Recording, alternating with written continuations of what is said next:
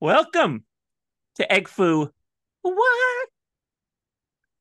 The first and only podcast about people eating stuff. I'm Mike Lisk. Hello, everybody. Welcome once again to another episode of Egg Foo. Mike, I like the way you're giving it your own little swirl there now. Yeah, yeah, yeah. All right. I'm working on it. Yeah. I mean, I'm not saying it's good, but I, I like the effort. Okay. Well, Speaking of good, though, before we get started, mhm.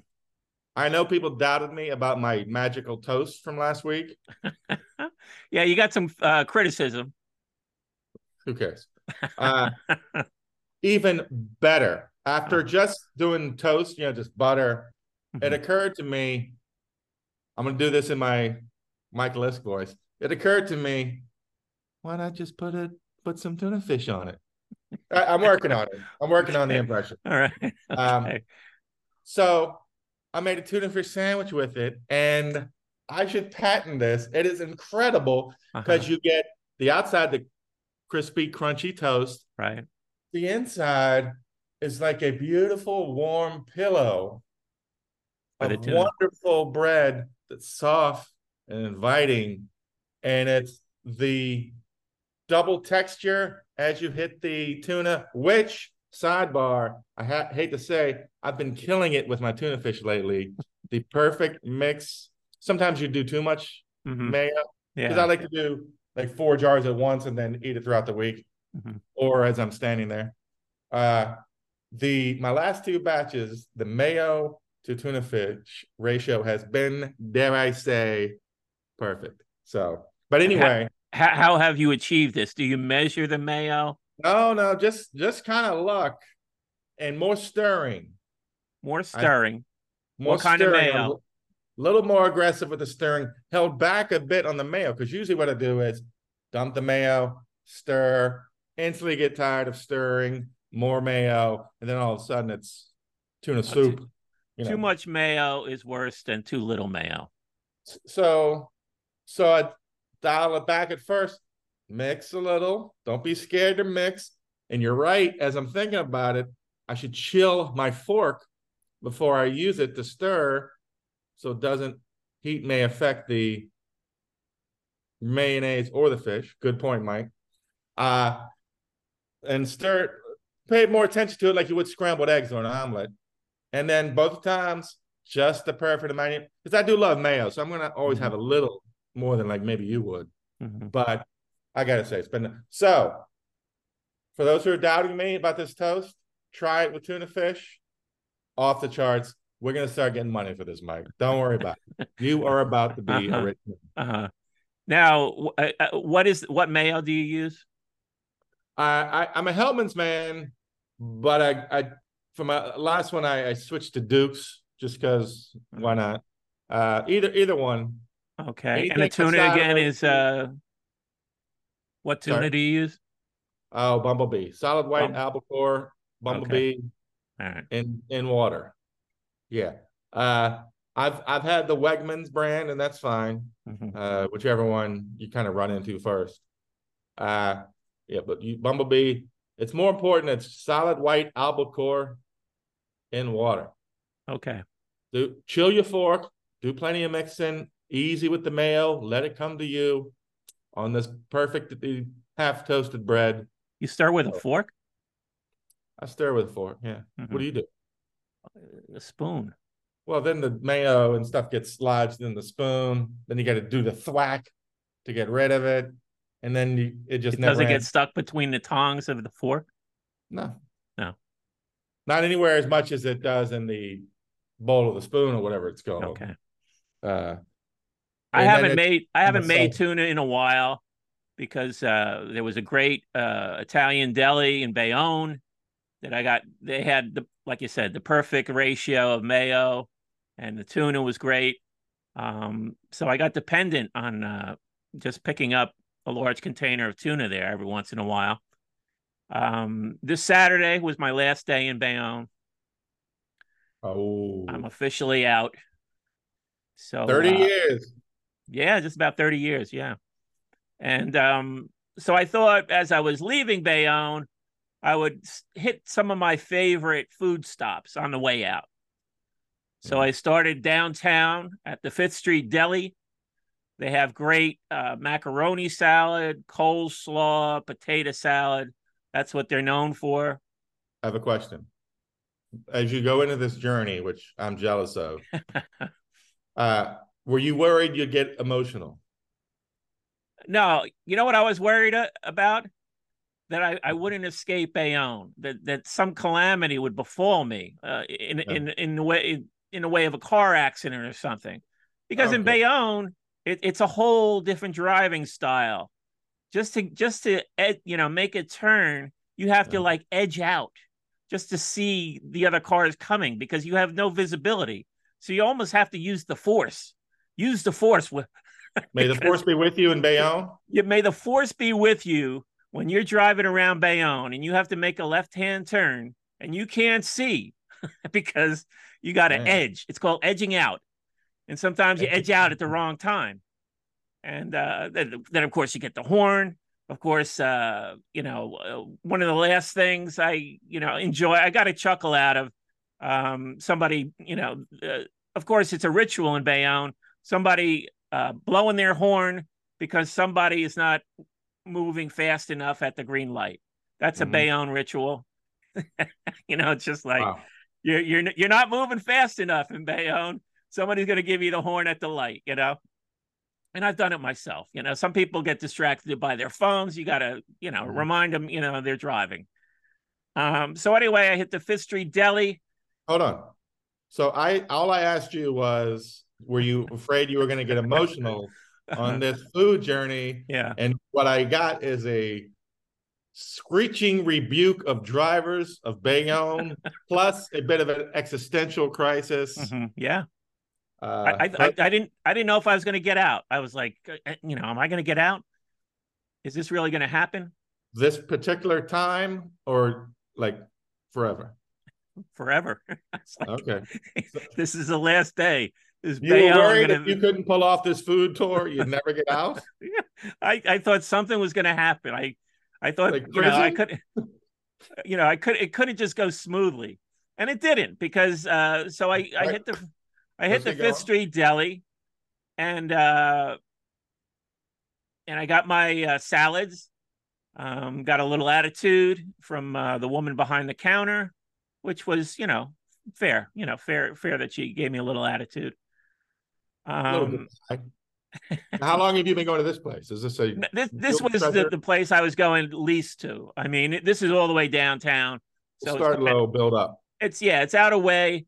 So now I'm going. I'm I'm heading back uptown in the Turnpike, and uh, I'm going to hit Alex and Terry's, a great Polish deli, fantastic corned beef sandwiches, pastrami sandwiches, enormous, and they're not. They don't rip you off. They you know they're not expensive.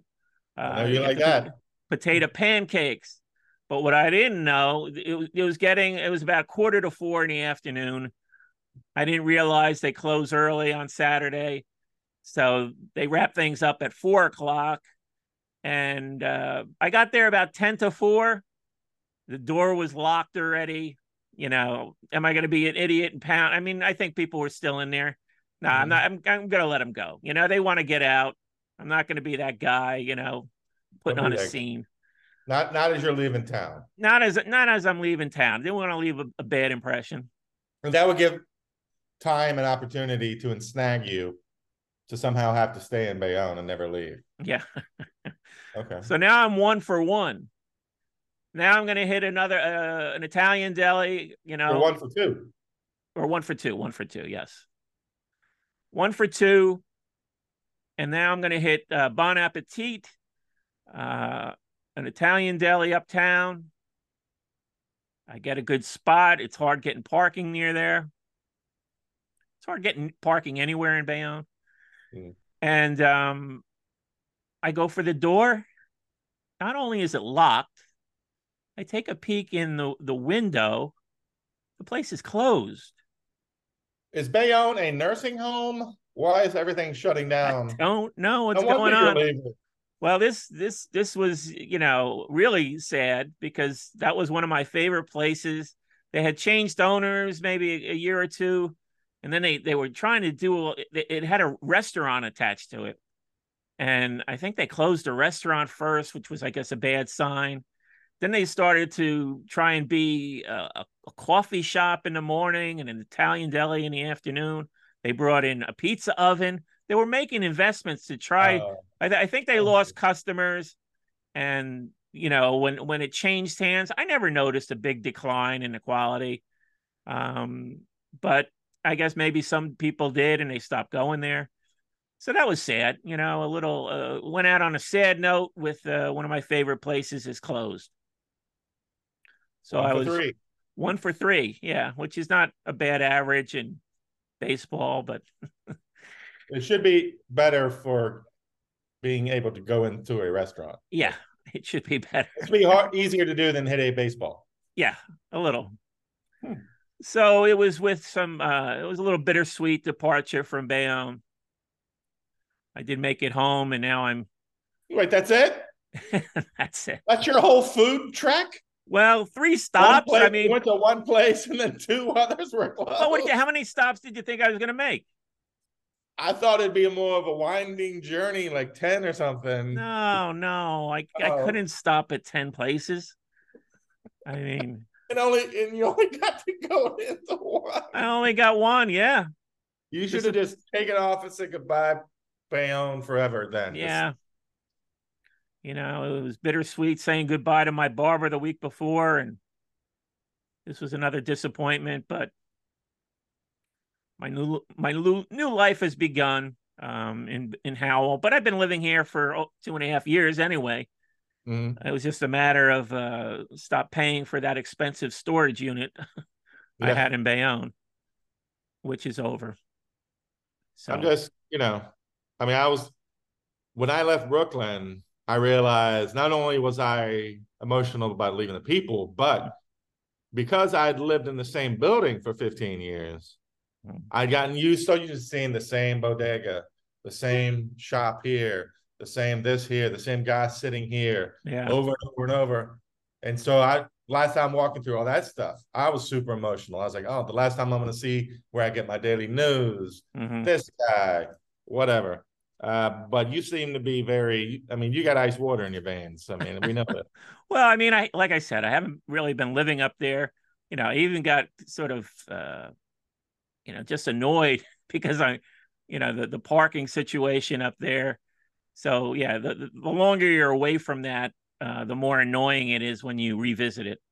So well, uh, let me ask you this: Is there an era of your years in Bayonne uh, that if you could could tip your hat and say goodbye to as you're leaving, because it always gets me like when a great baseball player or some or any athlete is retiring, and the last time they're walking off the field, these you know their teammates come up and hug him and whatever. Yeah, and I'm always like, is he thinking about them, who he's probably known for most of them a couple of months? You know, they're yeah, kids yeah, yeah. in the league for 20 years. Uh, or is he a little bum like the old crew, like when Jeter retired? Is he a little bum like Paul O'Neill and Tino and and that crew from the glory days mm-hmm. aren't there? Uh, so is there a little? I mean, you sound like you were peeling out of Bayonne. So, but is there a little small era that if you could have had a moment to say goodbye to, you know, it's like ninety four to ninety eight, whatever, something you could have, uh, you would have been a little more. Uh, uh, touched by. Well, yeah, I mean, it's sort of my my job situation fluctuated in my later years there. You know, I mean, I was scrambling for mm-hmm. the like uh, the last ten years. Um, when I lost my job in publishing, mm-hmm. then I had to reinvent myself, as they say. Um, and I I reinvented myself as a part time bartender, beer mm-hmm. tender at different stadiums and stuff. It was a, uh, you know, I look back on it, I was like, well, okay, I scrambled. It was hectic, but at least I was keeping my head above water. Mm-hmm. Um, the bars I worked at uh, are gone. Um, so I, I don't, I, you know, that crowd has been dispersed. Mm-hmm. Um, some of the people have died. Uh, that's sad. But um, so I mean, the early years were fun in Bayonne. Um, I was on my own for the first time. I, I had Mhm. previously had roommate situations, and so that was different. I kind of liked it. Uh, I like being able to walk places in Bayonne rather being dependent on a car all the time. hmm So yeah, no, I I, I had great times there and uh, crazy times. So. Um, I'll always remember Bayonne. It's part of me. I think I think uh, you know uh, I brought a little bit of Bayonne down here. You know, I had a an incident the other day, um, another skirmish, Here another skir- Skirmish. another skirmish Perfect. in my one man war against self checkout at the Oh, quick boy. check. These I people. told- I, t- I told you that previous story where a guy literally moved my stuff from in front of his register to the self checkout. Oh, really? so this was a different incident you know uh, this was early you know what this wasn't late night um there were actually two clerks behind the counter at the time Mhm. so i'm looking for i'm like okay well somebody is uh, you know one of these people can help me right there's two and uh one woman was down on her knees i don't know what she was doing stocking uh some some of those stupid cartridges for vapes you know which Mhm. must be annoying i can i can understand that being a new annoying job they have to do. But uh, this other young lady was available. And I said, you know, I just said nicely to her, you know, where could I check out, you know? And then the one who's on her knees, she Jeez. jumps up and starts giving me sass. She's like, Did she give you lip? Yeah, she was giving me lip. I'm Hell like- no. I'm, I'm like, yeah, I'm like, Come on, lady. Bayonne So- is in the house. and and she, you know, she was, uh, you know, not much younger than me. She was an older lady, um, and she's giving me this sass. So here I am trying to defend their jobs. You know, I don't want them to be replaced. I want human contact when I go out in the world. You know, even the if- Noble warrior. yeah, a noble warrior. That's me. Mike Lisk, noble warrior. and you know i was a little frazzled by the, the the intensity of the sass and you know i kind of you know gave her my resume where i dealt with the public sector so i'm talking about working in a liquor store and you know Can we fast forward to you two getting married? you two eloping that night. right but then i then i then i pulled out this old chestnut just to like really sort of seal the deal that i'm some sort of grumpy old fart i go whatever happened whatever happened to the customer is always right Don't say oh. i threw it out there And did did she totally were you totally vindicated? And she was like, Oh, you know what? You're so right. she was stymied she she could not retort and that kind of and then the, the young lady who was just sort of observing this uh consented to do it. And of course i i you know interjected that hey because i i've got my bags. I'm bringing bags into the QuickChek every time now. I'm Mhm. doing my part for the environment. I'm bringing my bags. I'm i'm bagging the items. I'm doing half their job. Noble you know, warrior. all I'm asking is that they scan my items. You know, I've had problems with you know things not scanning on the, on a quick self self checkout, and then then you just stand there with your thumb up, thumb up your ass because what do you do now? Oh, my machine isn't working. You know, you wave. My machine has a problem. You gotta know what you're doing, especially if you're doing produce. well, produce, yeah. No, I've done it before. It's not like I, I'm I'm you know I've never done it before, but I prefer human interaction. Can, can we get a sense of this sass? Uh, why don't we do this? I'll be you, Uh-huh. and you be sassy lady. Ready? um, e- excuse me, Miss. Who, by the way, I totally respect your job, and I'd like to do anything I can to keep it going. Uh, might you help me with my transaction here? We're very busy here, and there's self checkout right here. She can do the self checkout for you as well, which Well, makes no, no sense at all. And and I I've seen them trying to do the self checkout. They're, they're they're reaching. It's a it's a, they have to reach around the thing, so it's harder for them than if they just open the register, deal with the register, you know? Um, It yeah. is. Uh, I I have a picture from a couple years ago. I walked into a Walmart, and they had these big posters up everywhere about uh, patting themselves on the back for creating jobs. Walmart's the best at, you know, creating jobs for people, Mhm. and they were plastered all through the self checkout center, which was like Yeah, 20, 20 of them. 20, And I laughed at the uh, irony. So Mhm, Yeah. that does sound like some sass. I, I don't want to say I doubted you about the sass. Huh, Yeah. But that is some lip that would have gotten my attention. Yeah, and you know, it was it was because she was like sort of low. She was Mhm. like I said, she was practically on her knees and just sort of turned and lashed out. I mean, I felt like uh you know, it was like uh, a feral uh rabid uh Oh, attack dog or something. It's like really. And, and your first date with this lady is yeah.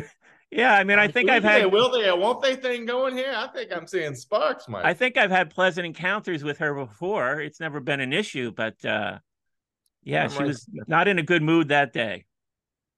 I'm writing that down. Will they or won't they? Little Um, Sam and Diane thing going here. Sam and Diane thing, yeah.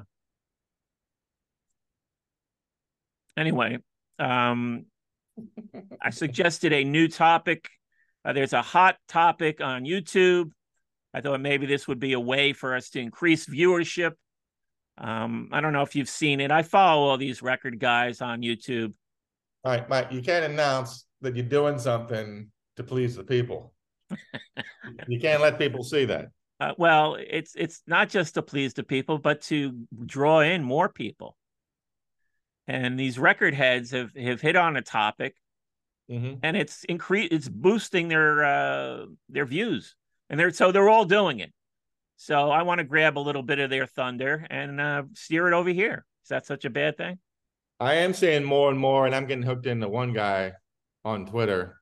I'm sorry, Exter or whatever, uh, where they'll be like, Let's not let's not call it I that. know, Let's, I, I'm let's, not let's not go along with the stupid name. It's it's dumb. I'm not getting it. Yeah, yeah, uh, I'm never gonna call it Exter or whatever the hell it is now. And I've done it on Xmas time over the years. Xmas, Twitter time. Uh, walking Did he steal it from you? stole it from me. Uh, like uh, the best side one, song one on an album or close or whatever. Like a Uh-huh. guy recently did uh 50 best B sides, stuff like that's great. So Uh-huh. I've been getting a lot of that, but uh Yeah, the one that's going now is called the 10 records I listen to the most. So it's just 10 of your go-to records you've you've been going Yeah, albums, albums. okay. Yeah. right. Um I try to, you know, uh have a, a lot of variety. So I'm I'm always still looking for things. I recently got into shoegaze genre. You know that you know that genre? I I, are you the first person who is bop, bop, bop years old who is getting into shoegaze music? Well, I ignored it. You know, Screamo It- is Screamo next? no, I ignored it at the time. I, I listened to uh, My Bloody Valentine, which is they seem to influence all of these bands, you know. And I was never a huge fan of them, but maybe just now it's like it, it you know, it it doesn't matter what the vocals are saying because you get the vocals are very buried in the mix. You can barely make out what they're saying. Uh, but I kind of like that swirling sound that they go for. Um, maybe a little chaotic. Mike Lisk always evolving. but the, but there's a compilation called Waves of Distortion. Mhm. So I guess that's their nuggets, you know, for shoegaze people. Yeah. With So I, Nuggets, which just celebrated its 50th anniversary, by the way. Sorry. yeah, yeah, I saw some of the. I guess they were doing some shows at the City Winery. Mhm. Um, I've never been to that place. Have you ever been there? Well, uh, the one in DC, I mean, I think they're everywhere. Oh, are they? Yeah. You, you, oh, okay. Is that where you Yeah, saw? That, that's where I saw Soul Asylum. Right. Okay. Yeah, no, uh, but you know, I figured this is going to be like the best of that genre. And yeah, I, I kind of liked some of the stuff I heard and delved in a little deeper with the bands I kind of liked. But anyway, uh, so this uh, 10 records I listened to the most Ever or just at this moment? it's I guess in your lifetime.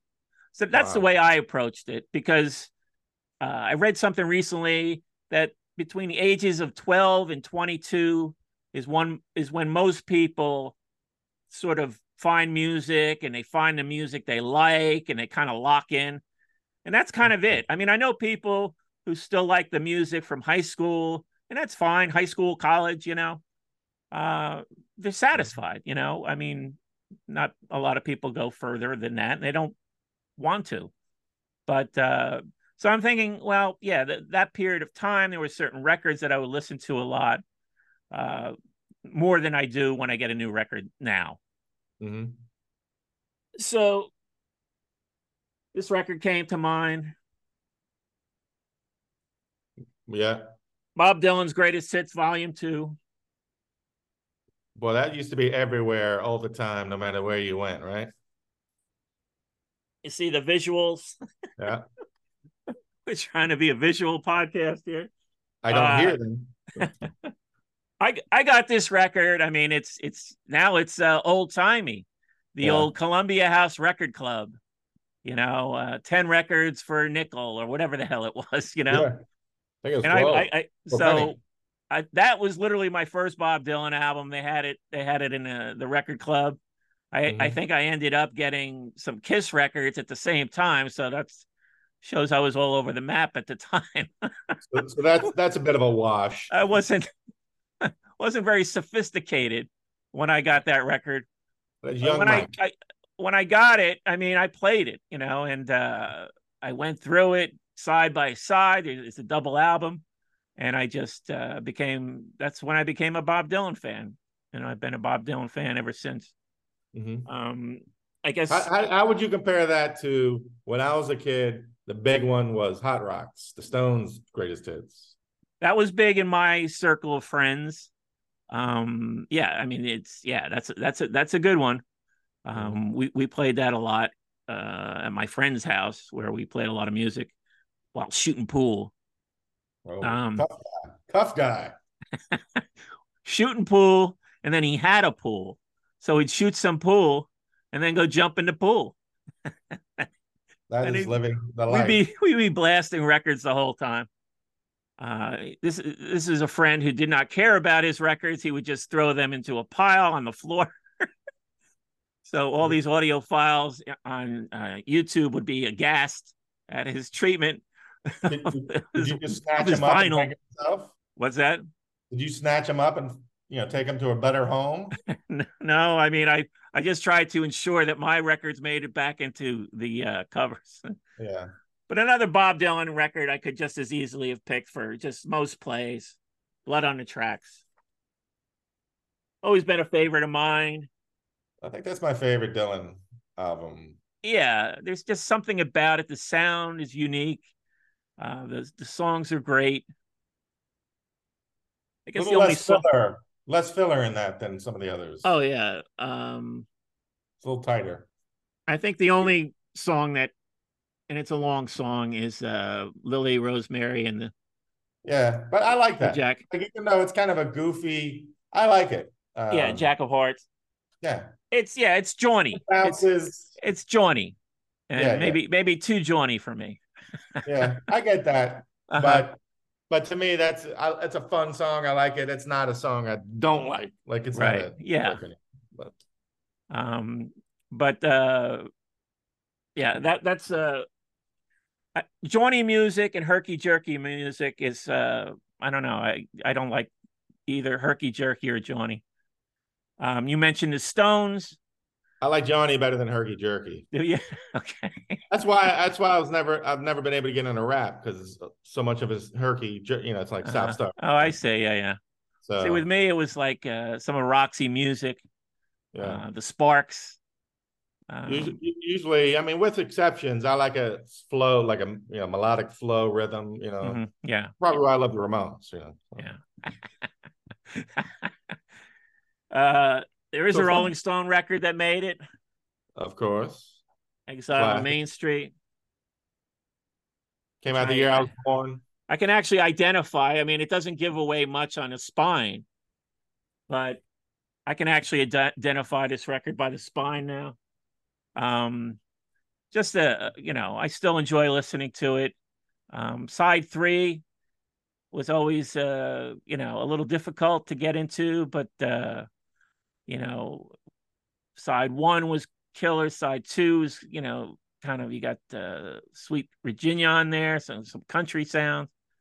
Uh, then the weird side three with Ventilator Blues, and mm. but then they come back on side four, all down the line, and you know, I'm always I'm always bummed out.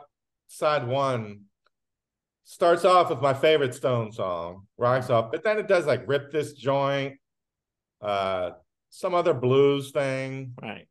I'm like, do, do, do we need that? Yeah, yeah, I'm like, I get it. You like blues. Do we need? I think there's two hip in a row. Shake. But it's got tumbling dice on there too. That's great. Yeah. But yeah, hip shake or whatever. Yeah.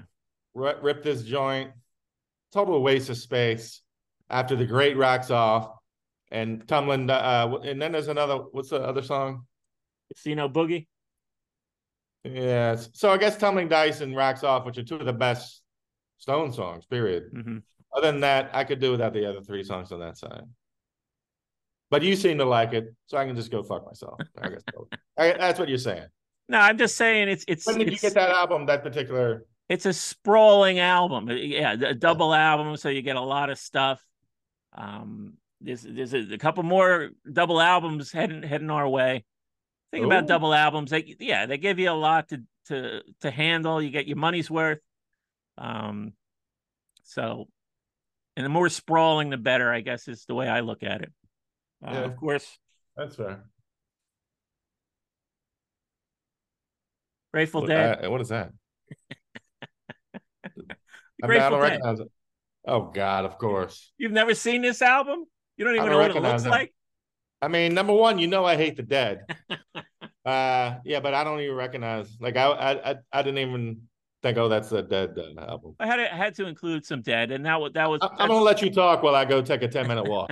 no, I'll keep it short.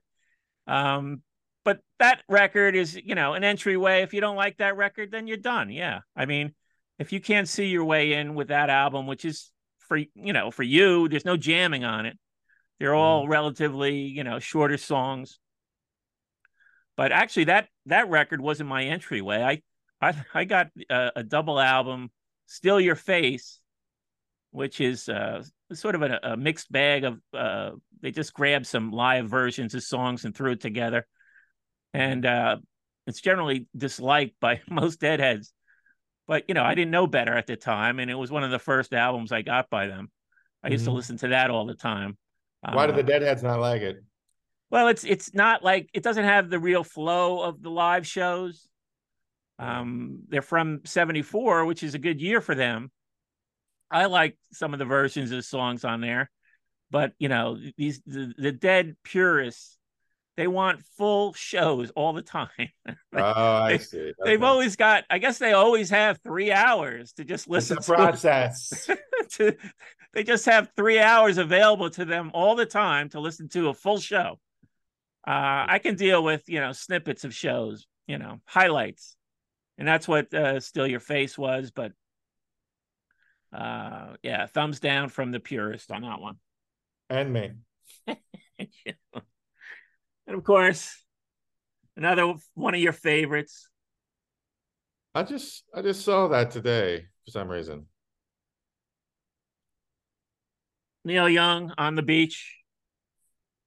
Why did, remember... That, why, why did that pop up somewhere today? Oh yeah, you, you saw it. Yeah. My buddy Neil. Your buddy Neil. I used to What's come up? home in high school and just play side side two all the time on the beach, motion pictures, ambulance blues. I became obsessed with that those those three songs on that album. So yeah, between that, I, I did learn a interesting Neil Young fact uh, today. Uh-huh. Can you name the first song Neil Young ever played in front of an audience. I'll give you a hint. It was a cover. cover. Hmm. That's a good uh, trivia question. I have Thank no you. idea, really. Uh, it won't be long. It won't be long by who? Uh, the Beatles. Oh, it won't okay. be long. Yeah, yeah, Oh, okay. Really? Wow. Okay. yeah. Little trivia for you. I've never even him never really heard him acknowledge much about the Beatles to, over his career. To tell you the truth. Splash that out at your next fancy welcome to Hal dinner party you're going to. And I'll I'll put this up there for uh, another favorite Neil Young. Mhm. It's a it's a downer. It's uh not chipper. And I you know I don't know what this record. Wow, this record's been through a lot. What the hell is that? Some sort of smudge. Is Neil Young generally known as being chipper? No, but he you know he has his more rocking rocking out moments. You know. Mhm. this is uh this is rocking out at times but it's uh, a downer he had lost a band member and a crew member uh to drugs so he was not in a very good uh frame of mind Mhm. but uh sometimes adversity can bring out the best in an artist and i would say this was a, a good example of that Mhm. This record feels like it's it's been water damaged. Um, I thought one way I could have done it because in my in my house I shared we shared records, me and my brothers.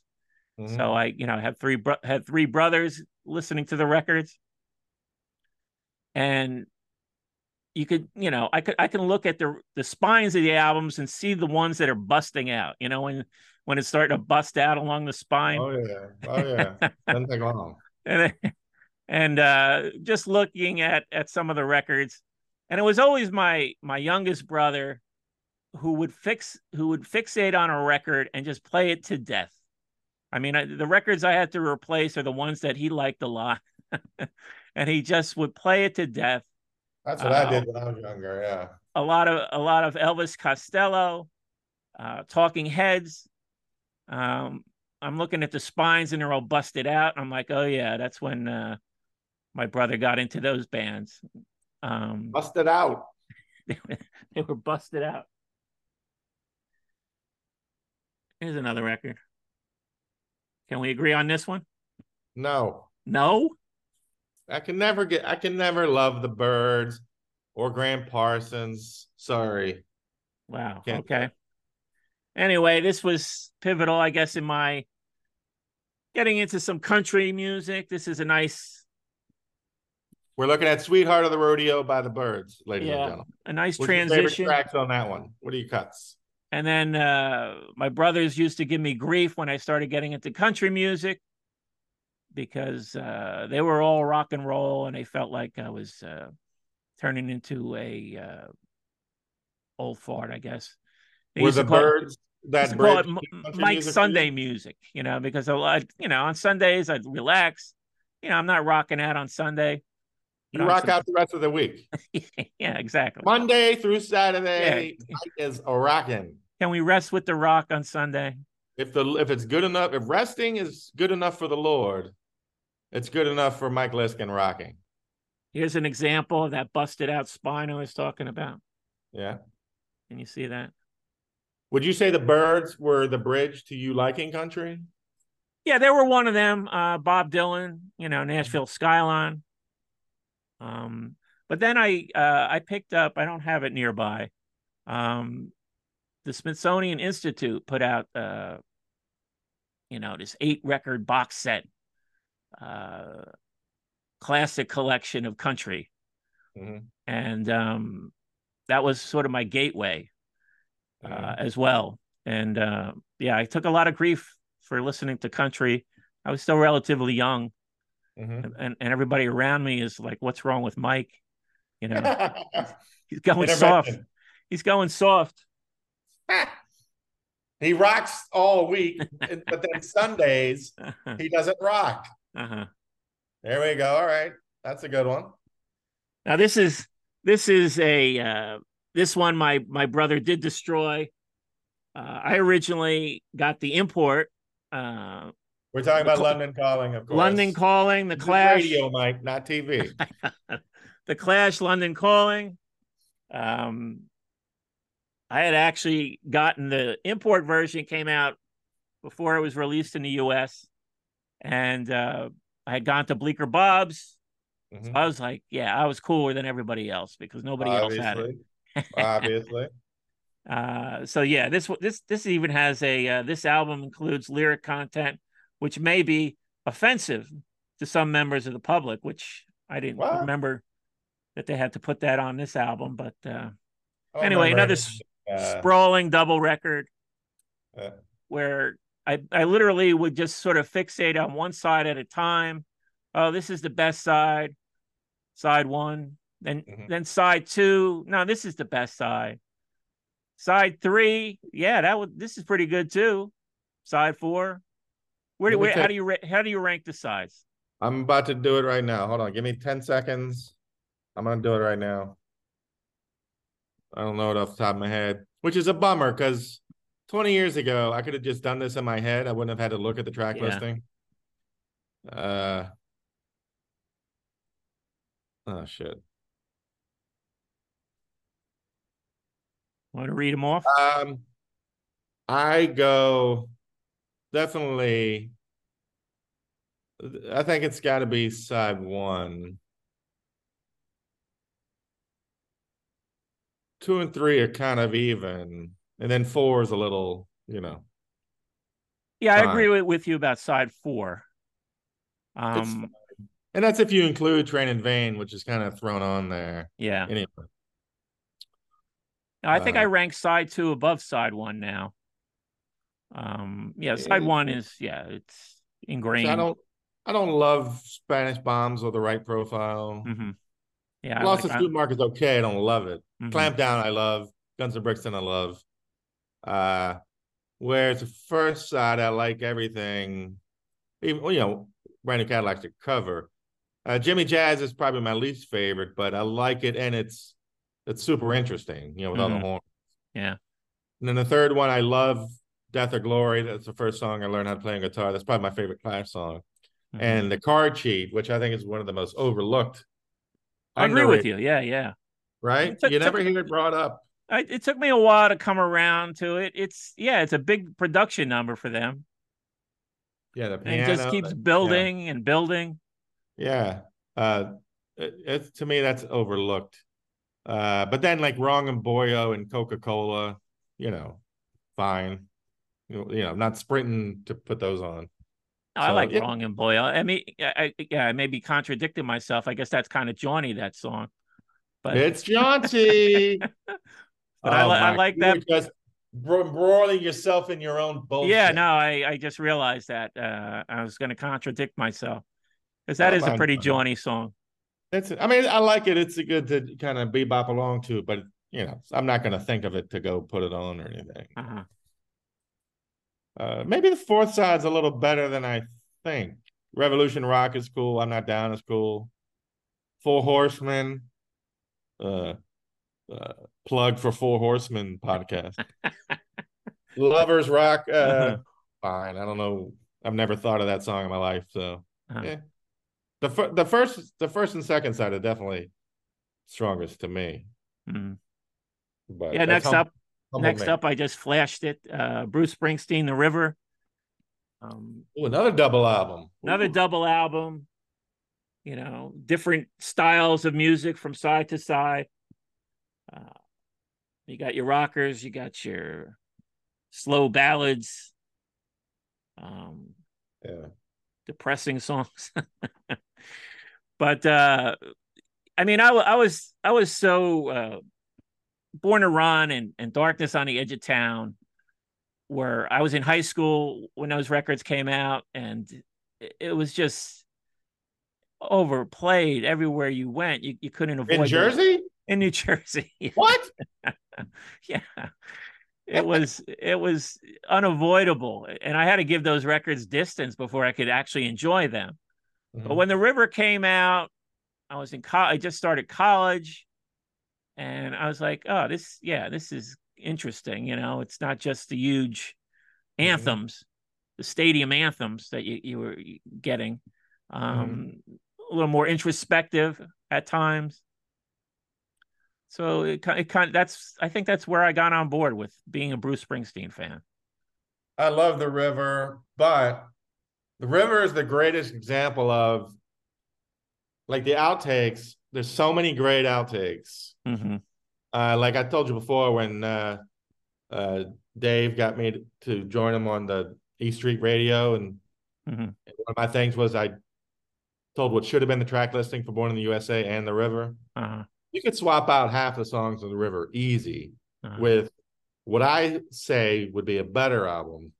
Um, I got to track down whatever list I had, but uh, Yeah, it's you great can- album I love, but then it's frustrating because it could have been better. But you know, obviously, I'm not Bruce Springsteen. What do I know? So, what are your thoughts on the outtakes? Could have been better. Like, I I understand his point where for this album he wanted to take the heaviness of you know uh, darkness, mix in a little bit of the maybe joy of Born to Run without it being hopeless, and have a little bit of you know sometimes you can have a little party track like that's what Sherry Darling's for, I guess Mhm. some a little maybe a little too much of that but then again it's a long album you do need some of that uh, what are your thoughts on it could have been better with Well, I, I I remember the the box set for the River came with the single LP version. It- it- that's you. You had your own version. Yeah. What you What did you think of that single version? I I, I, didn't never think. loved that like he's got like Janie it only was hard and Cindy something uh, I've never loved that either Uh, yeah. No, I it didn't. I didn't get that. You know. So I'm like, nah. That's that's not an improvement. I mean, No. ma- maybe you can when you uh, get your uh, blog post up, you can uh, put a list in the comment section. in the comment Yeah. section, so people can see your uh, mastermind uh, playlist for the River. And w- was your River two albums, or was it? Uh, did you cut it down to one? I think it's two I, Yeah. kind of down to one would be too much for Bruce to ask of me Mike I can't uh, I've done the White Album down to one I think the River like I said it's been a hundred years that was Uh-huh. 2004 I think or eight uh I'll, I'll go back and dig it up but yeah we can uh and maybe my mind has changed since then probably not Uh-huh. Big. R and B fan, Al Green, greatest hits. big Al Green fan, and uh, Busting out, it's fine there. That's one of my, my biggest regret. My two years living in Oxford, Mississippi, is he he preached at a church. I forget where. Uh, it was like thirty minutes away, uh-huh, and uh, I could never get anyone to go with me. uh-huh, I don't know why I didn't just go, but sometimes I would call the night before, the day before, say, "Is Al going to be preaching this Uh-huh. Sunday?" Say, "Yeah or no," and uh, I just didn't want to go by myself for some Uh-huh. reason. yeah, Uh, that's a bummer. I mean, he's not dead. Maybe he still does it. This is 25 years ago. mhm, Uh, I wish I'd just gone to see him. Uh, I mean, I there's nothing I like less than going to church. But if uh-huh. Green is doing it, uh, that's a regret. So I, Yeah. I'm sorry. I cut you off when you were. no, say. but uh, yeah, no. If if if I want to just hear some uh, R and B, I'll pull that record. I really like uh, his album, the Belle album. Do you know that album at all? Mm. It's it's got like sort of acoustic guitar on there. It's a little different, um, but that's another very you know got a lot of plays for me. Yeah. Um, so it was a toss up there. But the greatest hits, you can't go wrong. yeah. Reverend Al. Sorry, buddy. We missed each other back then, like ships in the night. oh, there you go. Steve Earle, Guitar Town. I guess I'll just announce these because you never do. we'll have to work on that in rehearsal. I like this in the corner. They were actually plugging digital. It's digital. Cut to two, 2023. They're like, oh, I'm not getting this. This Yeah. isn't from the original analog tapes. but um, strangely enough, and actually, this is a promo copy. You see the corner promo. Oh, excuse me. Is So they, that your the- Steve Earle, or is just one you've had the longest? Like, what's that? No, this is Yeah. yeah, this was the first Steve Earle record, and and believe it it or not, my my uh, introduction to Steve Earle came in Bleecker Bob's in Manhattan. I don't believe it. One of the clerks was playing it, and I was like, "Wow, what is this?" You know. Yeah. Uh, so it was unusual that you'd hear that type of music in Bleecker Bob's because usually they're playing, you know, pretty harsh music in there, uh, punk rock. So to hear, so to hear something like in uh, Steve Earle playing there, I was like, "What the hell is this?" You know, caught my ear, and then I became yeah another lifelong fan of an artist. I, I didn't I didn't know Steve Earle until right before I moved to New York, and our buddy Will played me uh, New York City off of uh, El Corazon. Oh yeah, that's a good one. You know our buddy Will, who thinks uh, Waddy is the most handsome man ever born. Uh, that, that, that will. uh I was well, waiting. I was waiting to see him actually listen to this one time, so he'll be wait what? wait, you you mentioned me? Um, so that that was the first time, and I still love El, El Corazon as a uh, yeah, that's a great album. Desert Island album. Yeah, Uh-huh. And then another artist, self-titled Lucinda Williams. love that album. Lucinda Williams, beautiful album. Side of the Road is a slice of all time slices. Yeah. Know, just Thank a you. great, great record when it came out. You know, I saw you got you know lots of good reviews. Yeah, I picked it up, and um, again, another artist who I still follow to this day. Um, so you yeah, read her book. Did you read her it? book recently. Did she survive it? yeah, she did survive. Um, but there you have it. Uh, more than uh, ten records I listen to the most. All right, But um, maybe we'll do yours next week. maybe, Maybe, maybe not. maybe not. Not as much fun without the physical records, which might Well. I might have them. You know, like I said, if I get the list, You probably do, to be honest. yeah. I mean, Um, there's a there's a couple. You'll probably throw me a couple curves. I'm thinking that I may not have, or maybe I have the CD. I mean, you can probably guess most of them. So, Uh huh. uh, yeah, I think we'll be fine. Yeah. But we'll we'll give it a shot next week, and uh, we'll see if we can pick up some uh, new, you know, higher ratings with uh, this week's installment. Boy, you you worried about the ratings, Mike? What, what are you hearing? what are you hearing from corporate? I'm hearing the marketing team.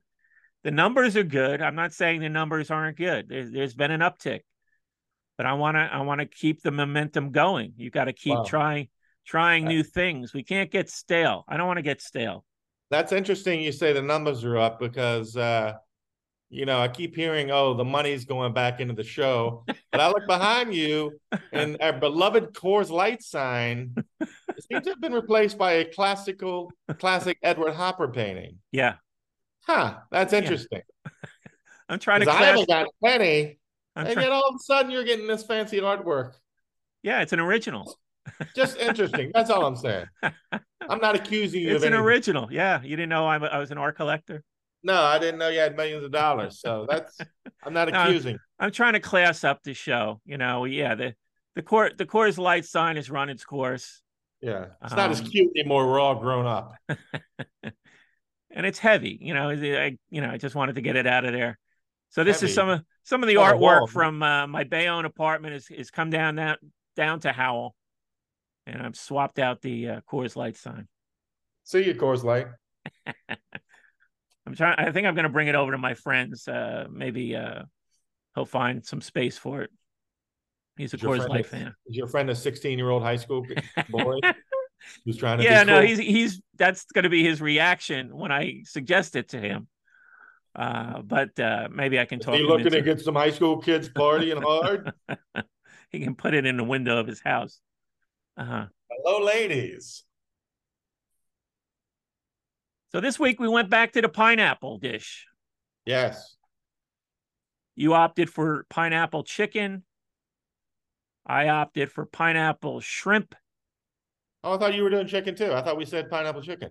Now I'm I'm trying to rehabilitate the shrimp after that horrible coconut shrimp experience. I Uh, want to I want to restore my faith in shrimp. I don't know if that was the shrimp's fault, to be honest. Judging from that picture. Yeah, it was it was hideous though. I, I don't Yeah. want to be traumatized by that that dish. Yeah, it was Now, you know how they say you know you got to just get back if you, you Back know, on the get, shrimp. get get back on the shrimp. That's what I'm trying to do here. Back on the shrimp. I'm back on the shrimp. I'm right So- at that. So how was your oh. pineapple chicken? It was good. I, I think I'm coming to realize I think I like pineapple. I still rave about the pineapple fried rice. Right. Um, oh shit, I didn't take a picture, but It looked What- just like the picture in the app, so I'll send that. But it was just very simple cubes of breaded chicken. Uh-huh. Lightly wasn't too bad. Uh, with some coconut chunks, a light drizzle wasn't Pineapple chunks. Pineapple chunks Okay. Wasn't goop, but like a drizzle of I guess pineapple. I guess a syrup kind of drizzle wasn't a Yeah. goop. Yeah. Uh, it was really good. Uh, Yeah. Snow peas? Did you have snow peas? Mm. No. Okay.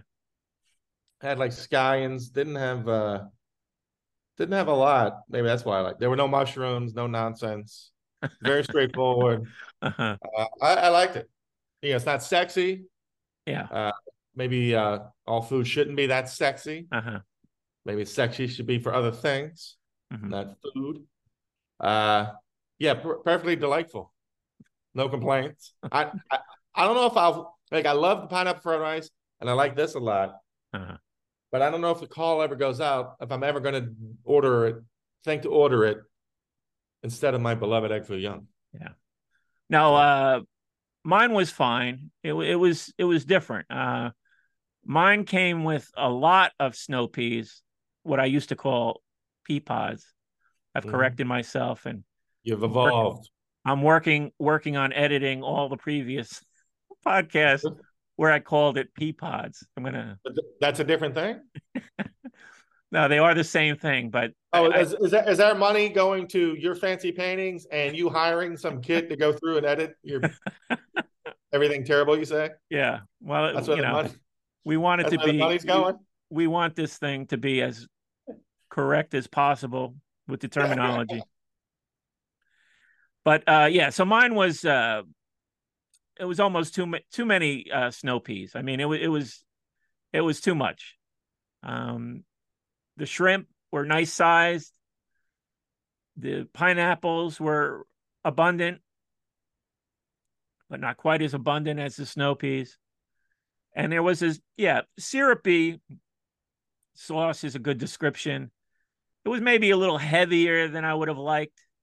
I Mhm. thought a, a light, maybe even lemony sauce would have been really nice, but it was it was a little heavy. Did it um, taste like pineapple? Well, yeah, I guess the pineapple being in the sauce, you get a little uh Little- after. you're right. Little lemon would have been. uh Yeah, it would have been nice with a go go for the whole, full citrus uh thing, you know. Full sit. Mike Lisk, go for the full sit. Yeah. But uh it was enjoyable and uh the shrimp were del- delightful as you say. Um uh I'll be able to get two meals out of it. It would would have been too much to eat the whole thing. Um so yeah, I give it like a solid 7 7.5 in there. But yeah, I, I probably wouldn't go back to it. Um Yeah. I think there's other shrimp dishes I would prefer over this one. What is it with you and shrimp? Is shrimp actually your favorite over chicken pork, or do you do the shrimp every week now just to stick it to me? Well, As you, as your people rally around you and want to hate on me because I don't love shrimp. Is that you're trying to rally the troops? I want to cover as much of the menu as possible. So where there's an opportunity for me to do a seafood version while you're doing your chicken, uh, I'm going to go for it. This way we cover more more uh, area, more uh, terrain. All right. Because you know, if, if I if I even sense for a moment you're using shrimp to stick it to me, that's war, brother. Uh, yeah, I don't know what we're going to do. I, I'm I'm looking at some of the future things that we haven't done, and there's a lot of seafood stuff. We haven't done a, a lobster dish. I, I mean, I'm assuming lobster is just as uh, off base with you as shrimp, right? Yeah, it's equally as disgusting. Uh-huh, I mean, I, assume- I I've had I've had no problem swapping out shrimp for uh-huh. good stuff. So Yeah. lobster may be different because I feel like things are built for lobster that are built for lobster. mhm. Might be tricky. Uh, but yeah, I'd give this. This is perfectly on my list of dishes I enjoyed.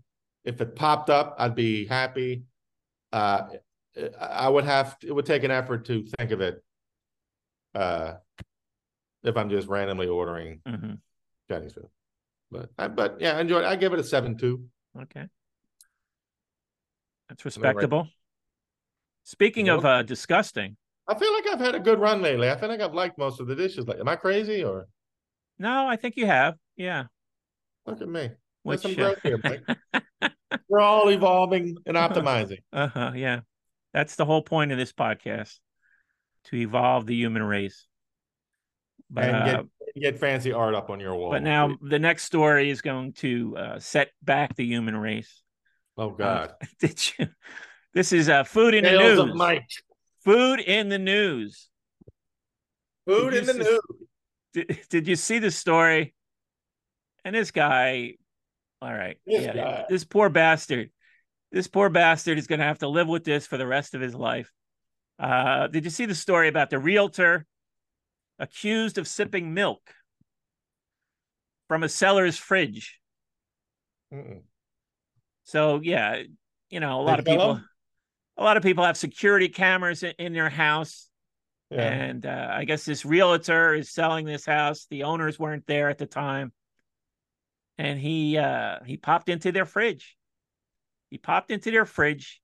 Mhm. He grabbed a carton of milk and took a sip. The problem with that is, I got no problem. I'm not above. I'm doing work at your house. Pop in, check out your fridge. But Really, and I, I love milk. really, okay, I love milk. Like at my old job where we they used to have big thing with cereal, and I worked with a lot of young people. Young people, I don't think drink milk, and every day, like two or three in the afternoon, I'd get a glass of milk, and they would look at me like I was an alien farting in church.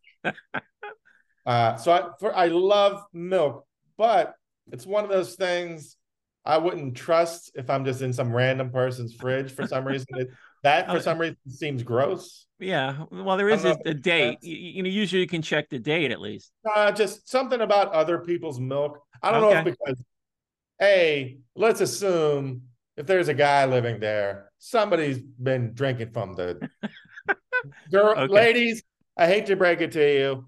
Every time your guy gets a chance, he's chugging the milk from the can, from Uh-huh. the jug. Yeah. I'll tell you, I promise you. So you got to de- deal with that first of all. There's probably somebody's lips been all over the milk. Uh-huh. Uh, and you get it backwash. There's just something about milk sitting in someone else's fridge.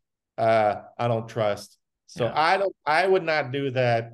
But I'm not saying I'm. A, if you got an Arnold Palmer sitting there in the fridge, I've been out cutting your grass. I'm hot.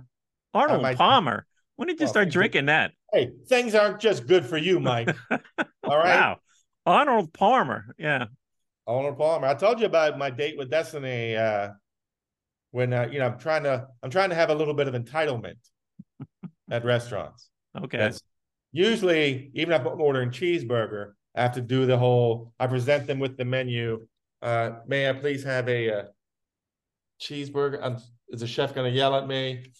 Uh, so we're at, we're at someplace, and a buddy of mine is like, "I'm going to get an Arnold Palmer," and I'm looking at the menu, and I'm like, "They don't have an Arnold Palmer on the menu," and he's like, "And this was a, this is a uh, a marina type, like a restaurant on a." So a lot of people on boats, so Yeah. it's and he's like, "No, don't worry about it. They'll have it." And I was like, "Wow!" I was like, and so he, he's like, he's like, "Just, just tell him you want a normal palm." Uh-huh. And I was like, "Okay, man from Looney Tunes land." so, so the waitress comes and I, and I I totally choke and I do a whole like you know is it possible do you guys have an Arnold Palmer and uh, you know it's half tea half lemon it's them and uh, of course she's and she's like all right. Uh goes my buddy. He doesn't even look up. He doesn't even look at her. He's just looking ahead or whatever. Goes Arnold Palmer. She's like boom got it. Great. So that's what I learned. So everywhere I'm at now I don't look at the menu.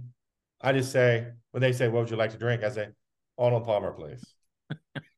But when did you get the taste for Arnold Palmer, though? I mean, that's kind of I, the only the only reason I know about it is we used to sell it at uh, the PNC place, and you know some of the stadiums I worked at. I, I just started seeing all these IPAs, were popular, and then this Arnold Palmer, um, and then of course the White Claw came in. We Yeah. went through the White Claw craze, uh, but Arnold Palmer, I was like, what the hell is this? You know, Yeah. um, how did you so- get a taste for that? Somebody offered you one, and you were like, "This is delicious," or I think I'd never heard of it till I remember my first job in Manhattan. Guy that used to run out and get our lunches for free. Uh brought me one one day and I was like, wow. Half lemonade, half tea. uh, but but yeah, so through the Arnold Palmer, I have worked up the confidence at a restaurant. Now I still walk them through like I'm imagining there's a cheeseburger. You know, I, I assume they're gonna yell at me, hey idiot. I know what a cheeseburger. You just say cheeseburger. Mhm, You know, right. like they're gonna go, what? What is this? A pat patties? Uh, so every time, ever since that, and that's been like a year. Every restaurant I go to, I don't look at the menu. I just say, Arnold Palmer, please. Mm-hmm. And either one of three things happen. They Arnold Palmer, great, or they say no, or they don't know if they have it. Mhm. They don't know what it is, but from my confident tone You'll find out. What's that? my my tone of entitlement, Oh, they assume they must have one okay. because Yeah. I want it. You're so- speaking for with such authority. such confidence. Yeah. They're like, oh shit, I must be losing my mind. I- we must have one. And then if they come back and say, hey idiot, we don't have an Arnold Palmer. Okay, well that's fine. But I forget why I started talking about an Arnold Palmer being the basis for my rejuvenation. Well, we were talking about this, this poor bastard who got caught sipping milk Right, right, from a stranger's house he was selling. Any, also- any- anything but milk. Milk But- is gross. to Drink from a stranger's house. Yeah. So so this poor guy, uh, not only did he he get you know humiliated with this footage of him sipping milk, um, he lost his job, and now he's been fined over fifteen thousand dollars, which that sounds extreme. On. I mean, you know, uh, yeah. Would you have that- reported this guy? Like, if you were the owners, What's that? would you have reported this guy and gotten him fired? You know what? I wouldn't have. No, you're right. I That's mean, insane. the you know human beings are capable of doing things and and like you say as as somebody who's lived alone most of his life Thank i you. do chug chug milk it's Yes. kind of like one less dish for me to clean Yeah. but but here's here's something that gave me pause though There- I have a question too. After the after you, Okay. There were a couple uh, factoids thrown into this article that I'm questioning, and, and I'm curious what you think.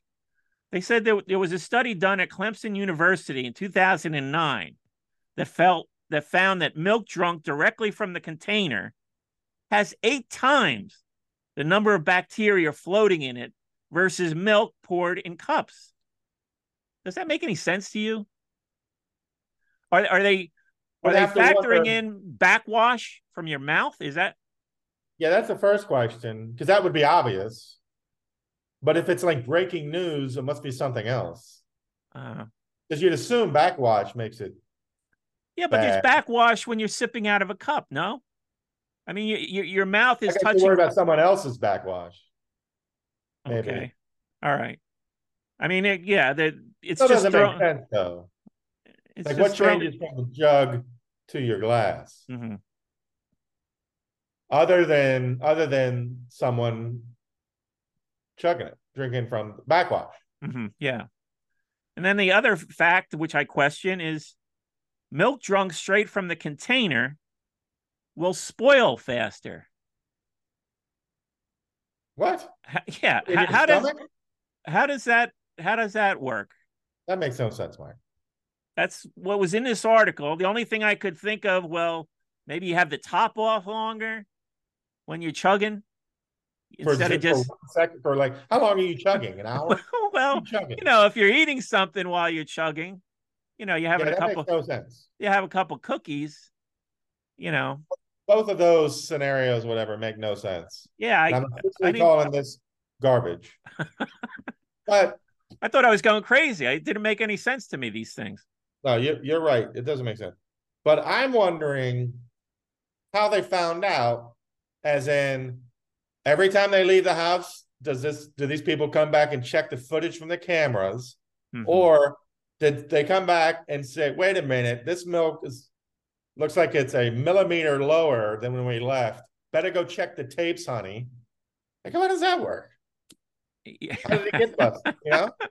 No, I, I have a feeling just having uh, a stranger in your house, you know, people are sort of naturally suspicious because you've seen so many horrible things that people do when the owners of a house aren't there. So, yeah, everybody's paranoid that there's some lunatic on the loose in their house, even though But- they've gi- given this guy permission to be in the house. He's selling Right. the house. If, and if if you're so paranoid and worried about that, then you go check security footage. Uh, number one, you have less of a life than me, which is remarkable.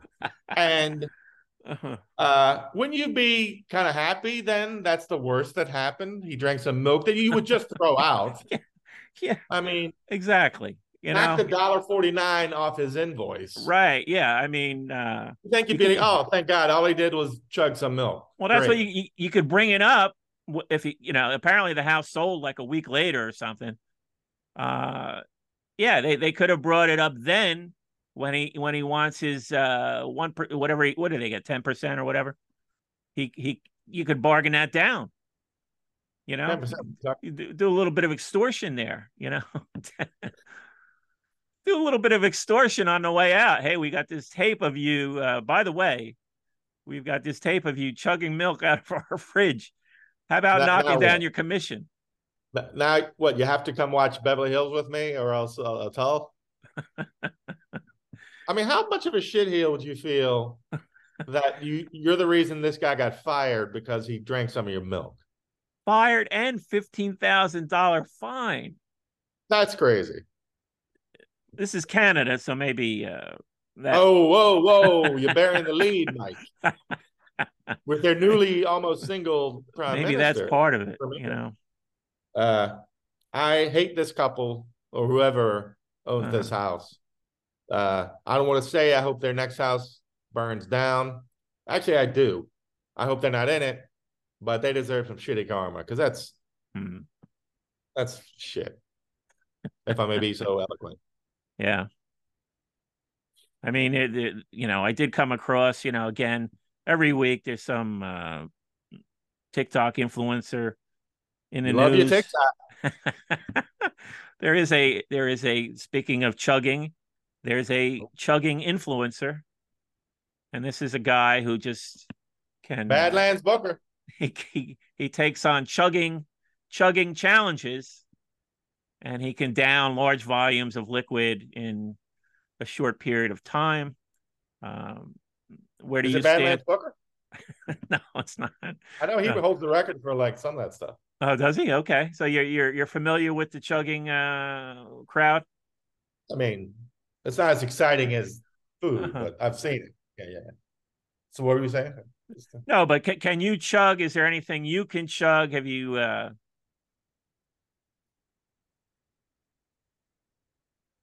Uh, let's see. I can chug a uh, exhaust pipe.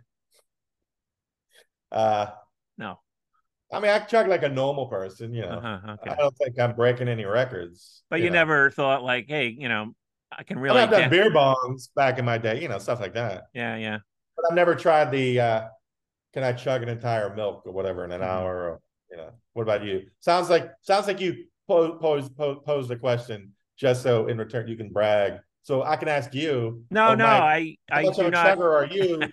And you go, oh, funny you ask. I'm No. the junior national champion of chugging.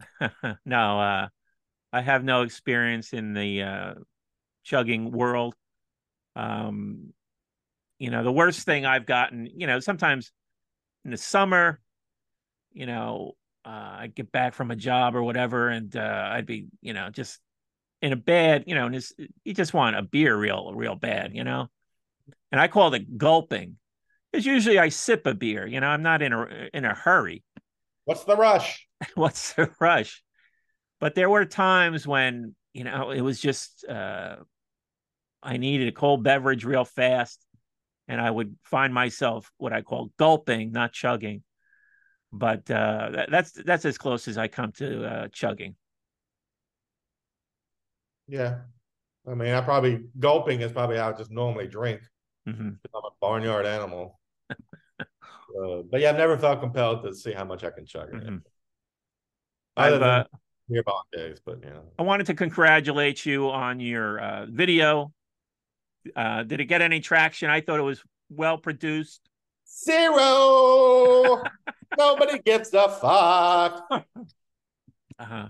I tried to promote it. I, I, I, I, I, I, I don't know if you've noticed what I do because you're you're banging out the egg foo what tweets and then the Xmas time tweets.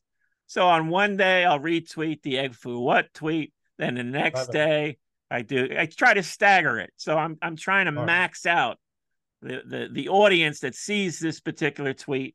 I thought I thought that video was well done. You. Uh, you beat me to it. I thought I was gonna.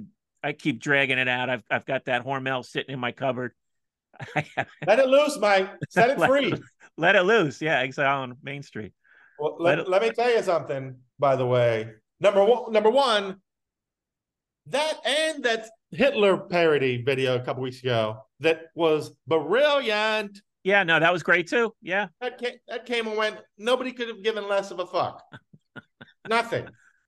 I'm like dancing, doing whatever for, for for these people. Nothing. yeah. So All we can not- do, I'm not gonna threaten that I'm gonna. all we can do is keep putting it out there in the world, and then and maybe one day, probably when we're long gone, somebody will discover the brilliance of. Egg Foo What. We'll be And Emily it's- Dickinson. it's I'm dead for very- hundred years before anybody gives a shit. Yeah, yeah. Emily Dickinson. That's a good segue for me. Have you But ever me, read? stop. Hold on one second. Uh huh. Uh, that the Hormel cheese thing not only made for brilliant cinematography that nobody cares about, and I even made it in Marvel. It was fantastic. I had to throw it away because I tore through half of it. Half. It was- Okay. It was incredible. I'm not even joking. I was just gonna say, did anybody else enjoy it with you? And uh, I was by myself, so yeah. Okay. it. I'm not. It was fantastic. I'm Uh-huh. definitely making it again. I, I I didn't remember the detail where you added the uh, cheese on top. Uh, the Always. the mozzarella and the Mexican cheese. Um, layer, layer, layer, layer, layer, layer. Little smiley face on the top. Yeah, you. no, it was it was it was cute. You know, I thought it was great. You, you're doing some good work. Not good enough for the fans, though. They don't care. Just like the last, the Hitler well, maybe video, they're they're they enjoy it, but yeah, maybe they're tired when they saw it and they're just tired. Oh, they- they're they're all coming in from the hit field. that like button to hit that like button to retweet. Uh, but um, yeah, I thought I thought it was just the the Hormel and the uh and the Cheez-Its. Come Uh, on, so- dog. next so- level. You got a next level there. yeah, no. I, I I don't have the mozzarella in my fridge, so I, I'm gonna have to uh pick up a couple items if I'm gonna do it the way you did it. I- you should be getting. We should be getting sponsored by Wegmans. I gave them plenty of. you, you have, you have. So you mentioned uh Emily Dickinson. Emily Dickinson, famous American writer. Um, I just picked up the uh, Charles Portis. Oh, this fizzle. Oh, Charles Portis just they they he just finally got the uh, Library of America treatment, collected works. It's got his five novels and stories and other writings. Uh, so it's a great bargain. Mhm. And one of the things I like about these books, the Library of America, um, they'll have a chronology in the back of the uh, writer's life, and they're interesting. I, I like to I like to read the chronologies, Mhm. and so I I read this Charles Portis chronology, and he mentions a book that literally I guess it was the book that inspired him. He, he called it a revelation. was it Williamsburg Rats? Good. Yeah. I mean, I, I want you to slip in your your your your plugs as often as possible. Always. I want you to benefit. How are those sales going? Are they up or Well, Okay. Slow to non-existent. Slow to very Okay. slow. Well, it's a Slow good summer book. It- yeah, we should have plugged it as a summer book. Take it I- to the beach. Oh, that's true. Yeah, you know, take it. It's a beach book. it is a beach book. Uh, but anyway, Uh, so- where was our marketing department when we needed them before the summer started? Yeah. So anyway, uh, Charles Portis mentions that uh, the book uh, "Look Homeward, Angel" by Thomas Wolfe hmm I see. What- Yeah. what was an inspiration for him. Have you read uh, that book? No, I never got into Thomas Wolfe. I, I I don't know. I think I think you would like it. I mean, I've, I'm only like four chapters in. I mean, I bought this book a long time ago, and then then I saw some criticism of him that um, you know that he's kind of a uh, how would you say? Douche. No, maybe just that he he's he's sort of uh, he overwrites. You know, he just Uh, I, I guess s- sort of the same slam that uh, Jack Kerouac sort of gets. You know, he's not he's not a stylist. He he's just cramming everything in there. Uh, Mhm. but I thought that's a style that you liked. I thought you like, you know, you know, sentences with curly cues on them and yeah. kind, kind of go, going curly for cues. you know curly going for bro- going for broke. You know, stuffing these sentences. Uh, Yeah. It's it's it's interesting so far. I mean, the, the first three paragraphs, I read it and I'm like, what the fuck is he talking about? I didn't know what he was. You know, the, they the, literally the first three paragraphs. I'm like, oh my god, is this whole book going to be like this? Because I did not what, know what the hell he's talking about. But then it kind of Which settled settles down. I mean, it's a you know uh, a story of uh, a young man. Actually, the book is very autobiographical. Which one is Uh, it? What's the name of it? I'm gonna write it down Look homeward, angel. And then forget it. Oh, look homeward. Goes on my list of things I'm gonna write down, saying I'm gonna look it up later, and then I immediately forget. But I mean, uh, it's it's set in North Carolina. The author's from North Carolina. Um, and, you know, I don't uh, like Southern literature. well, yeah, William Faulkner actually praised him to the skies. Strike then- one. Then, then he came back and sort of qualified his statement when I guess other critics weren't responding in kind. Hmm. But it's interesting so far. I mean, he's doing stuff, and you're like, really, you know, there's like I just read a chapter where he's trying to uh, give you the per- perspective of uh, the the main character as a two year old. So he, he's just sort of giving you this sort of impressionistic perspective of just how an infant might respond to all the overload of stimuli with faces, you know, trying to cheer them up. It's interesting. Very. Yeah, anyway, I had some technical difficulties there. Um, but as I was saying, he he's sort of trying all these different things. Um, it reminded me a bit of a book by Ken Kesey, um, sometimes a great notion. This Mhm, was one of uh, Ope's favorite books. mhm. Um, ever read that Oh, one? Brother-in-law of Waddy, who our buddy Will says is the most handsome man ever. I like how you brought it back. Yeah. Yeah. Now, this the last year or two, I'm trying to ease my way into more contemporary fiction, not contemporary, but Mhm. although I am just now finishing Oliver Twist, but I'm trying to read more books written in the last century. So I should read Look Homeward Angel. Yeah, I, I, I I'm think not you reading might. Ken Kesey because I'm not a hippie on acid. So sorry. I'm not sitting around listening to the Grateful Dead reading Ken Kesey, Uh-huh. asking, do you see, see the same blue that I see? I think you might like Thomas Wolfe. Um, yeah, he, he- you know, the, the way the way it, the way the way it reminded me of sometimes a great notion. There- There's a part in uh, that book where Ken Kesey tries to uh, give you the perspective of a dog, and it's like, Oh. yeah, it, it it's kind of it's out there, you know, but he's he's trying. Life and I felt the same.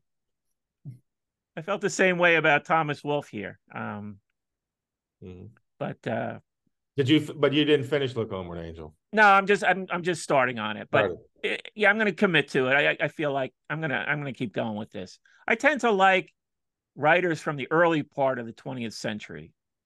You know, Mhm. I you know Frank Norris, um, uh, Theodore Dreiser. You know, you you you liked his books. I like um, Dreiser. Yeah.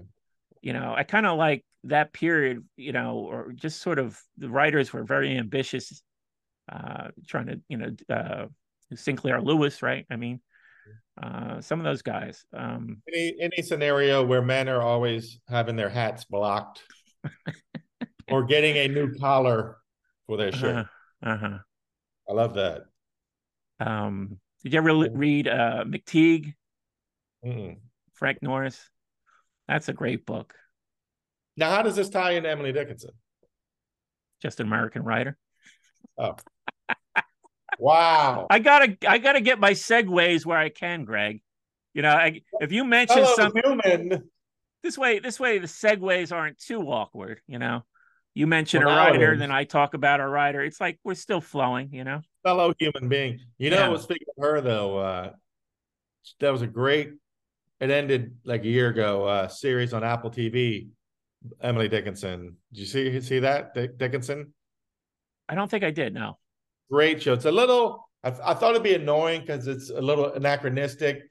It'd be like, you know, obviously said back then, but they'd use sometimes they'd use updated terminology. uh, or the music, but it was really great.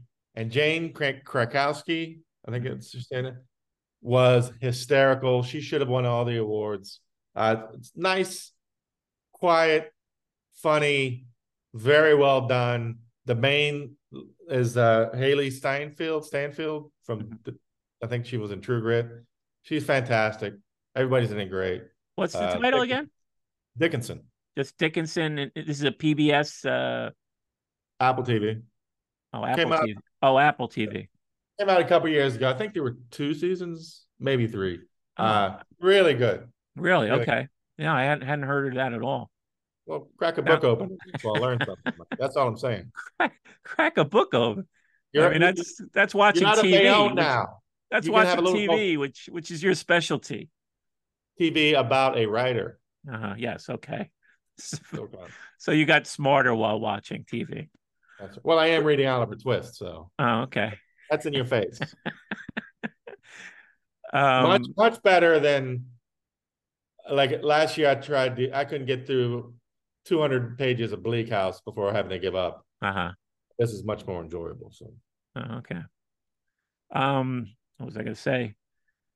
Yeah, Emily Emily Dickinson hasn't gotten the Library of America treatment yet. I don't know who's running her estate. I mean, she's got the one collection, right? Every, I guess that that's the one. You know, that's the monopoly on Emily Dickinson. That one one volume of collected poems or whatever. Mhm. Um, so I guess her estate doesn't want to give that up, um, or or you know they want to hold out for more money from uh, the Library of America, which is a nonprofit, which is like you know they they don't mind uh, Apple TV. They're buck they're bus loads of cash. so yeah I guess they yeah they broke the bank with that yeah it's like So. uh, I'm sorry, but she's she's uh, she's incredibly lucky to have got you know been discovered at all. So maybe not be so persnickety. yeah. Somebody wants to hear from her, maybe let Mhm. them hear from her.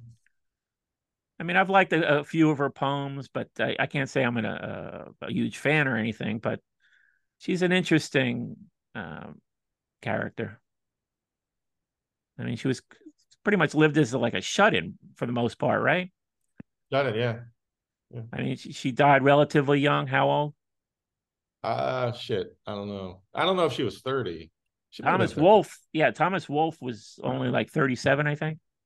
Is that right? Yeah, he had a he had a short life. He he Huh. died of uh, pneumonia uh, out in Oregon or something.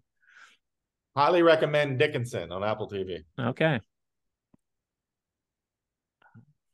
Well, I think that just about does it. I Can I tell you something super weird that happened to me? okay. So you remember 20 years ago, I was hopelessly in love with a young lady Mhm. uh, who didn't return as much love. Right. Wanted to, but I was a loser living like I lived and looking back, it's a miracle I got any time with her begin Mhm. But anyway, so one of my memories of her, and I, I allude to this in my first novel, Williamsburg Rats, which you can purchase for only $11.99 on Amazon.com. Uh, sometimes I would follow, I would go shopping with her. And back when you're courting a young lady, you have to go clothes shopping with her, pretend you give a shit. And Mhm. and so one day uh, we're in this place, this uh, department store called Za- Zara's, Mhm. Zara's, Zara's, Uh-huh. Z A R A. That's what I was. And I'm was a holding- deli. Bag while she's trying something on, and I'm like, well, this is perfect. Like this is what it's become. Mhm. In the friend zone, I'm holding her bag. Right now, my high school football coach is going to come walking through, just look at me and go, I knew it. so I've always had this stuck in my head, Zara's. So uh for some reason yesterday, I was walking to the train and I realized there's a Zara's right there. Mhm. Now I haven't spoken with this young lady in I mean it's probably been at least 10 years. I haven't seen her in 15. So we've Mhm. dri- she moved away. We drifted off. It's fine. And I looked at it. For some reason, I took a picture and I was like, gee, I haven't spoken with this young lady. I'm so mysterious. But I feel like I should just take a picture of this for I don't know why. Cut to today or yesterday, doing a crossword puzzle. Guess what pops up as the answer to a clue? Zaro? Zara's. Zara's. Zara's? Zara's? I think there's a I think there's a deli or something called Zara's. So I'm like, whoa, this is creepy. There's something in the universe telling me I should reach out. Okay. Like, no, nobody wants to hear from me. You know, we've, we've gone our separate ways. Uh-huh. No big, you know. Uh now, and plus another thing is she's never been on social media. Oh, really? Wow. Never. Good for her. Never, never did it. Guess who popped up today as having recently uh, newly joined Facebook? And it's one of these you may know or whatever. Oh, okay. Saw Zara's, took a Uh-huh. picture of it for some reason. Yeah. Pops up as the answer in a crossword puzzle I was doing. Uh-huh. And all of a sudden, this person who I associate this clothing department store, which I would normally wouldn't know exists, like all the others to me, all of a sudden pops up on social media for the first time. Wow. Is this crazy? Did she friend you? No. I don't know. I don't know if she knows I'm, you know. Well, you, you you're telling me you didn't even send a friend request? No, I will. Oh, all right. Uh, well, what are you waiting for? I'm I'm being cool. The, the, the, the universe is giving you all these signals, This is this is the and one. and, that, and well, you didn't follow. married. You didn't she's follow through. She's married, Oh, too. okay. Well, that's all right. You could be friendly with somebody. but she Yeah. is the young lady. I've said that word a lot. For whom I made the mixtape we talked about Mhm. Okay. six months or whatever, the greatest mixtape of all time. Well, that could be. You could say we talked about my my greatest mixtape of all time. You might find it humorous. She might. uh, so I feel like I'm usually not a things happen. Seems a bit odd. What do you make of this, Doctor Mike? No, I think, like you said, all the signals are being received, and you didn't follow through. Well, It- it just. You didn't follow through. It just happened. Well, if you saw it, your immediate response was to send her a request. Despite her her marital status, you can be friends. She was part of your life at one time. Of course. Yeah. I guess I was just sprinting breathlessly to see what Mike thought. Is this life advice? Did I just give my first life advice? No, I have one picked out. Do you? Are we going to do it? Yeah. Oh, okay. See how I worked that segue in there? Ah, shit. I don't have it queued up. It's on All my. right. We on my we, we can get it next week. You're you're getting some feedback. I've I've seen you put putting it out there. Um, Yeah, well, yeah, it's, it's not a video I've slaved over for hours, so people notice it. So, people care about that. uh huh. So. All right. Uh, I'll ask you if you got a fortune cookie. My streak of fortune cookies is over, or it still go- continues. When's I I guess the I question now is when's the last time you got one? When's the last time I got one? It's been a while. People are asking me about what's going on with Greg and the fortune cookies. Are are they really? They are. Oh, these secret sidebars. Wait, yeah, well, this this is for you. If, if if if you would have gotten this, can you read it? It's hard to read. blurry. Can't read a dog. Don't just think, act. Mike, you and your little Chinese fortune cookie are an inspiration. There you go. It, it's all it's all coming together for you, Greg. You see the visual. what, what I see. Uh-huh. What, what if what if what if she's trying the universe is trying to get through to me to tell me that she's God forbid divorced or Well, no, Yeah. yeah, you just you you can't you can't think outside the realm of what's happening. So here's here's another and I, I wouldn't I wouldn't wish that on her so Yeah, how, how's how's how's this? uh, How's this? Maybe she's got some friends she can introduce you to. don't care so. No. Okay. well she doesn't live here so. Uh-huh. Okay. Where's she live? Very far away. anyway far away yeah. Far away. Okay. what's your what's your fortune Well, that was the fortune. Don't just think. oh right Don't just Act. don't just think. Act. right that's my that's Again- my advice to you. not a fortune but yes that is good timely advice Uh-huh. from, from Uncle Mike Came through. Okay, I want to thank everybody for listening. Hit that subscribe button, hit the like buttons, and uh, we appreciate you tuning in every week. That's right. Thanks everybody for listening. Do what Mike said with the hit and subscribe, etc. And uh, we'll talk to you soon. Bye.